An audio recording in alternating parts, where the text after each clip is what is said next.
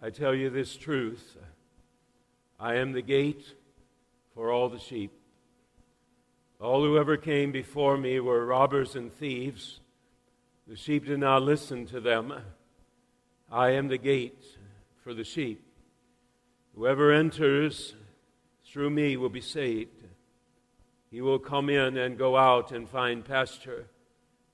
The thief comes only to steal and kill and destroy the sheep. But I have come that they might have life and might have it to the full. I am the good shepherd. The good shepherd laid down his life for the sheep. The hired hand is not the shepherd who owns the sheep. When he sees the wolf coming, he abandons the sheep in order to save his own life. The wolf attacks the flock and scatters it. The man runs away because he cares nothing for the sheep. I am the good shepherd. I know my sheep, and my sheep know me. I shall lay down my life for the sheep. I have other sheep that are not of this pen. I must bring them also. They too will listen to my voice. There shall be one flock and one shepherd. My sheep hear my voice, and I know them, and they follow me, and I give them eternal life. No one shall pluck them out of my hand. The Father who is greater than all has given them to me. No one shall pluck them out of my Father's hand. I and the Father are one. Shepherds, they go places they don't want to go. But they go because they're shepherds. They go places where they don't want to go. Here are all the sheep, and all of a sudden the shepherd sees that three or four are in the other pasture, and in the other pasture there are rhododendrons and there's ryegrass, and if the sheep eat that grass, they will die. And so the shepherd leaves the other sheep and he goes running after the four sheep that are in the other field where the noxious plants are. And when he runs and he sees them, he has to figure out whether he's going to give them charcoal or not in order to save their lives. Shepherds don't always go where they want to go, but they go places because they're shepherds. He sees that three sheep are missing, uh, and he sees the grass is bent as it goes into the woods, and he knows right inside those woods there's a stream. And sure enough, when he goes in there, he sees one of the sheep in the stream. And with the heavy wool coats that they have, that sheep will quickly drown. And he enters those waters, freezing as they are. And he pulls that sheep out. And he knows that that sheep can become sick within two minutes, so he tries his best to warm him. Shepherds often go where they don't want to go, but they go because they're shepherds, and those are the sheep. One's missing. Thirty are safe, one's missing. And he knows where that one is prone to go, and sure enough, as he starts heading that direction, he sees little footprints there in the dust, and sure enough, he's heading to the rocks, and sure enough, he hears the bleeding, and sure enough, that sheep is in the crevice yet again. And he realizes he's too far down for him to climb. So he takes that shepherd's staff, and with the crook of that staff, he tries to maneuver so he can get that underneath his front legs and pull him up. Shepherds go where they don't want to go. But they go because they're shepherds, and those are the sheep, and they love them. David talked as much when he's getting ready to fight Goliath. He tells the king, I don't need your armor. When I'm 10 years of age, there's a lion that comes and steals one of the sheep, and I go after the lion. And I bring back the sheep, and another time a bear, and I go after the bear, and I bring back the sheep. Did that 10 year old want to chase down a mountain lion? to save his sheep? I don't think so, but he did. Why? Because he's a shepherd. Because he's a shepherd. On this particular day in Scripture, John chapter 4, Jesus went where he didn't want to go. He went where he wasn't supposed to go. The Jews had certain unwritten rules they had to follow. And one of them was if you're going from Galilee to Judea, you do not go through Samaria. It is the shortest route, but you do not go through Samaria. You go to the east of the Jordan River because you don't want to put your feet in that territory of Samaria. The culture, the people that live there, the intermixing of Jew and Gentile, it was taboo territory, and Jesus knew it. But on this day, there was one sheep that God was concerned about. And he said to Jesus, I want you to go through Samaria.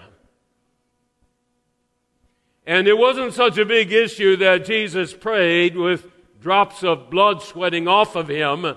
Not my will, but thine be done. This wasn't that big of a deal. But maybe he said, Are you sure, God? And God said, I'm sure because there's one sheep in Samaria that I want you to come to on this day. And so he goes. And that one sheep was a lady. And that one sheep was hungry and thirsty and she was naked because she didn't have the Savior. And she was in prison, not in a prison of addiction to drugs or alcohol. Her addiction was, I will find my hunger assuaged by another human being. Husband number one, and then two, and then three, and then four, and then five.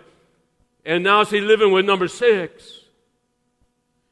And of all the people on the planet on that day, at that time, God saw this woman, and He sends the shepherd to a place he didn't want to go.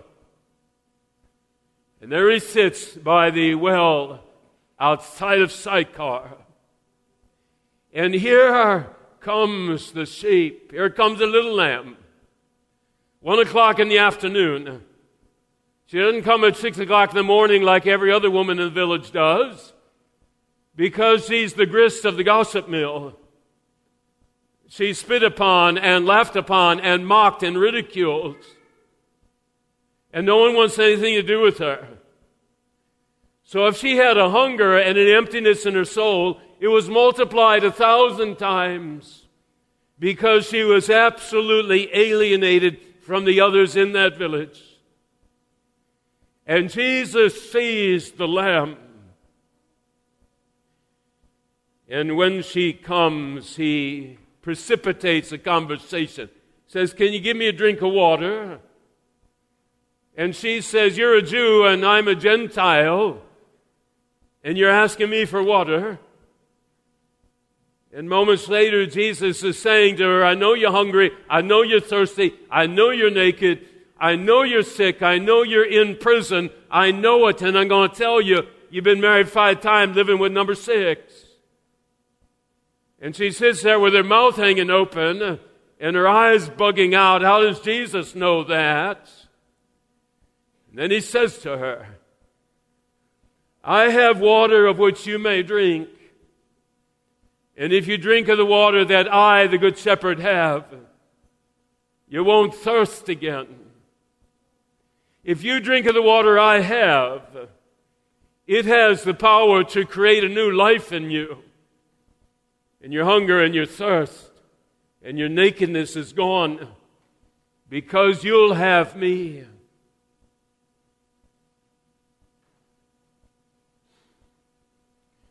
Shepherds go places they don't want to go. And they do things they don't want to do. But they do it because they're the shepherd. It will be the night before he dies. And the shepherd will be sweating drops of blood. And he will be saying to his Father in heaven, I don't want to go there. And his father will say, Revelation 13 8, the cross has been appointed for you before the beginning of time And the shepherd will say, I know that, but I don't want to go there. But not this shepherd's will. Your will be done. And the shepherd goes to the cross. And God, in the greatest affirmation that He ever gave Jesus, I know He said at least twice, is my beloved Son, in whom I'm well pleased. But the greatest affirmation God shall ever give Him is when that shepherd dies and when that ultimate shepherd is buried. God shall raise him from the dead.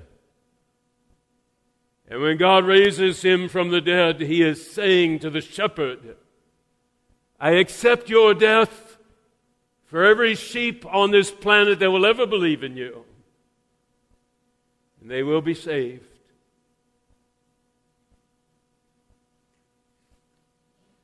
He was the shepherd. We are the under shepherds. He was the shepherd. We are the under shepherds. 2 Corinthians 5:19 we are ambassadors for the shepherd. And as ambassadors for the shepherd, we go places we don't always want to go.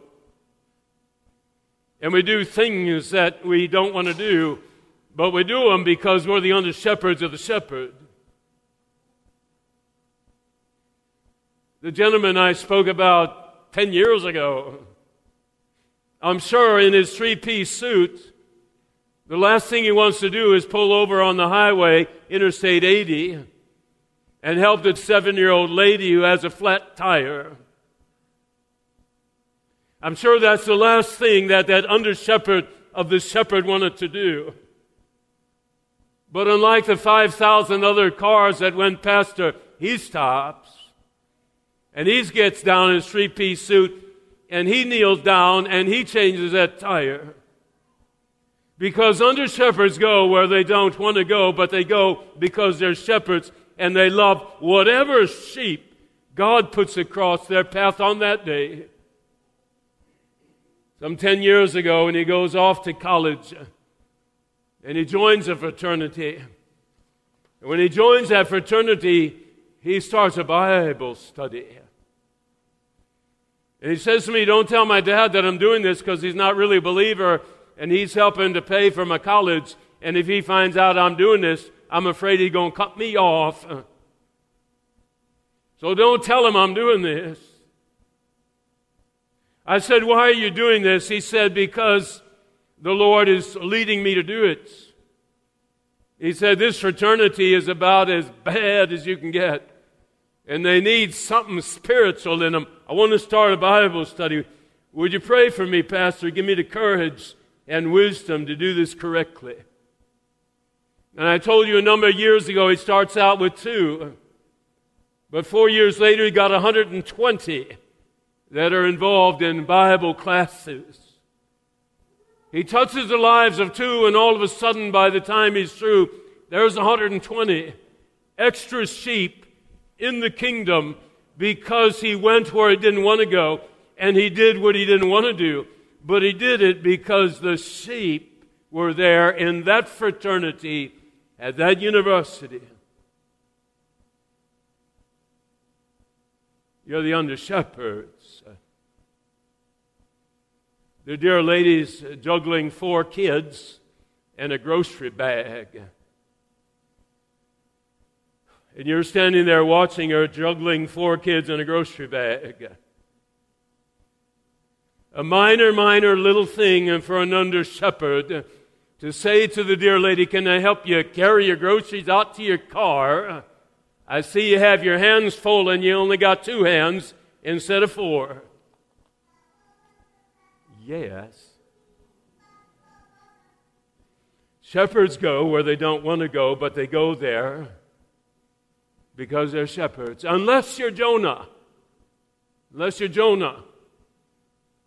God says to Jonah, I've given you skills and abilities. You're, you're a pastor. But I want you to go to Nineveh, the capital of the Assyrian Empire. And Jonah says, I'm a pastor, but my people are nice people. They're nice people, man. They, they you know, they, They treat each other nicely and they open doors for each other. They're nice people. You want to send me to Nineveh, the capital of Assyria. You want to send me to the largest city in the world at that time, the capital of the most brutal empire that has ever existed. Their message of torture, they were the ones who dreamed up crucifixion, and that was one of the lighter tortures that they used. Jonah is flabbergasted. He says, You want me to go to Nineveh? Are you out of your mind? And God says, You're my under shepherd. Jonah said, I don't care if you're if I'm your under shepherd, I'm not going to Nineveh. And after some panic attacks and a storm at sea, and a whale swallowing him, then the under shepherd is persuaded to go to Nineveh. There's not one person in Nineveh, there's 120,000. And by the time this under shepherd speaks to those in Nineveh, Bible says the entire city came to the faith. What is that? The entire city comes to the faith. Jonah ended up going where he didn't want to go because God had other sheep that were not yet in the fold. But by the time Jonah was finished and the Holy Spirit had done his work, they were in the folds. When we pray for God's wisdom in our lives, when we pray for His guidance, His direction to come, whether it's about the high school or college or elementary school, whether about the neighborhood we're to live in or the job we're to have, the path that God gives us is the path on that day that He wants the under shepherds to take.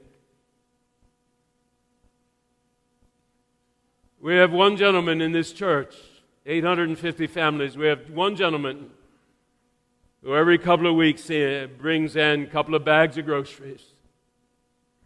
He brings in bags of groceries. 850 families in the church, he brings in bags of groceries. Because he knows there are hungry people and thirsty people, and he brings in the groceries. He's the under shepherd, and that's the task that he takes upon himself. We have a gentleman in this church who was here last night. At one time in his life, he was working for the St. Louis Cardinals selling advertisement and tickets. There was a ball player on the St. Louis Cardinals. His name was David Freese. And this member of our church helped to bring him to Christ. He was the under shepherd there working for the St. Louis Cardinals. And he brings this ball player to know Jesus Christ as his Savior. God is the great shepherd. Jesus is the great good shepherd. And we are the under shepherds. And maybe our ministry is to our children this particular day. Maybe it's to our teenager this particular day. Maybe it's to our mom and dad this particular day. Maybe it's to the next door neighbor. Maybe it's to the gentleman who stands out there with a sign, homeless. Please help me.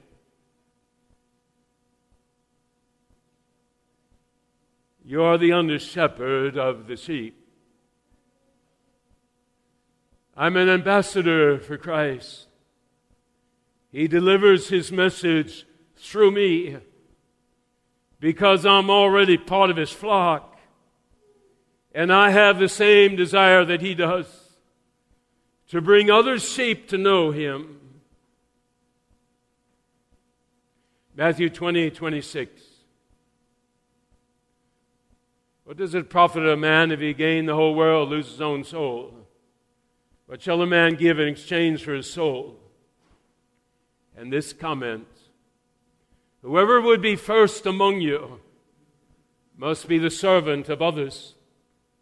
Whoever must be greatest among you must be the under shepherd of the Savior to others. You have the food. It's right here. You have the streams of living water. They're right here. David wrote in Psalm 145, listen carefully. David wrote, All your works will thank you, Lord. Your followers will bless you. And then David asked this question How will your followers, your sheep, bless you? And then he gives this answer they will talk about the glory of your kingdom to others. They will celebrate examples of your power. They will tell stories about your mighty deeds to others and about the majesty and glory of your reign. And then David writes, Psalm 145 You will tell others how the Lord helps the fallen and lifts up those with heavy loads. That was written 3,200 years ago. The under shepherds do the same thing.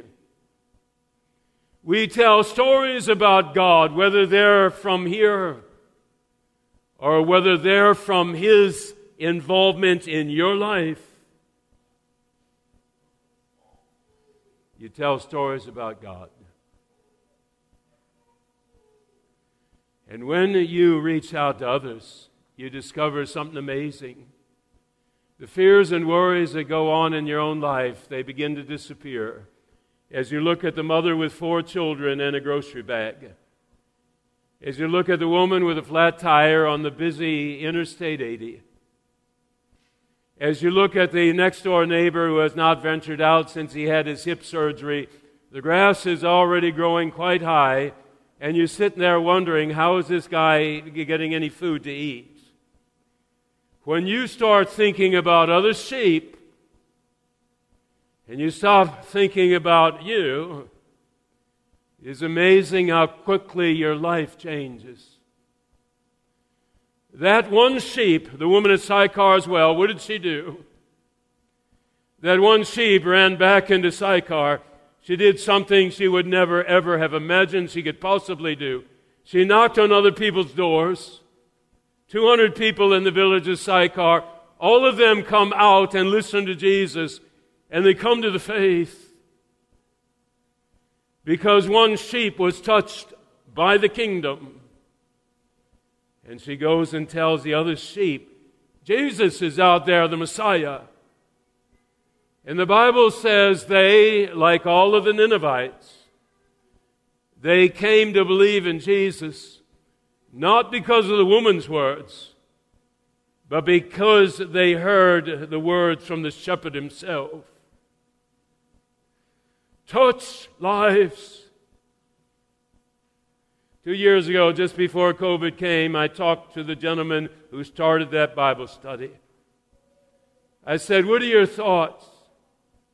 He says, I sit and think by now maybe 500, 600, 700 people have come to the faith because God led this under shepherd to start one little Bible study. Let me have a prayer with you. Good Shepherd Sunday not tax collector Sunday, not fisherman Sunday, not carpenter's son Sunday, Good Shepherd Sunday, in which the overwhelming love of God shines forth through the activity of His Son. And His Son's one request, and God's one request be my sheep. Feed them if they're hungry. Give them water if they're thirsty. Put clothes on them if they're naked. Visit them if they're sick. Visit them if they're in prison. Because when you do it to one other little lamb on this earth, you have done it for me. As you are my shepherd, Lord, may I be a shepherd to someone else this day and tomorrow and tomorrow and tomorrow and the day after. June will retire, Jerry will retire, Joyce has retired. But there's still shepherds on this earth, and you will give them other sheep whose lives will be touched by theirs. Such things we ask in our Savior's name. Amen.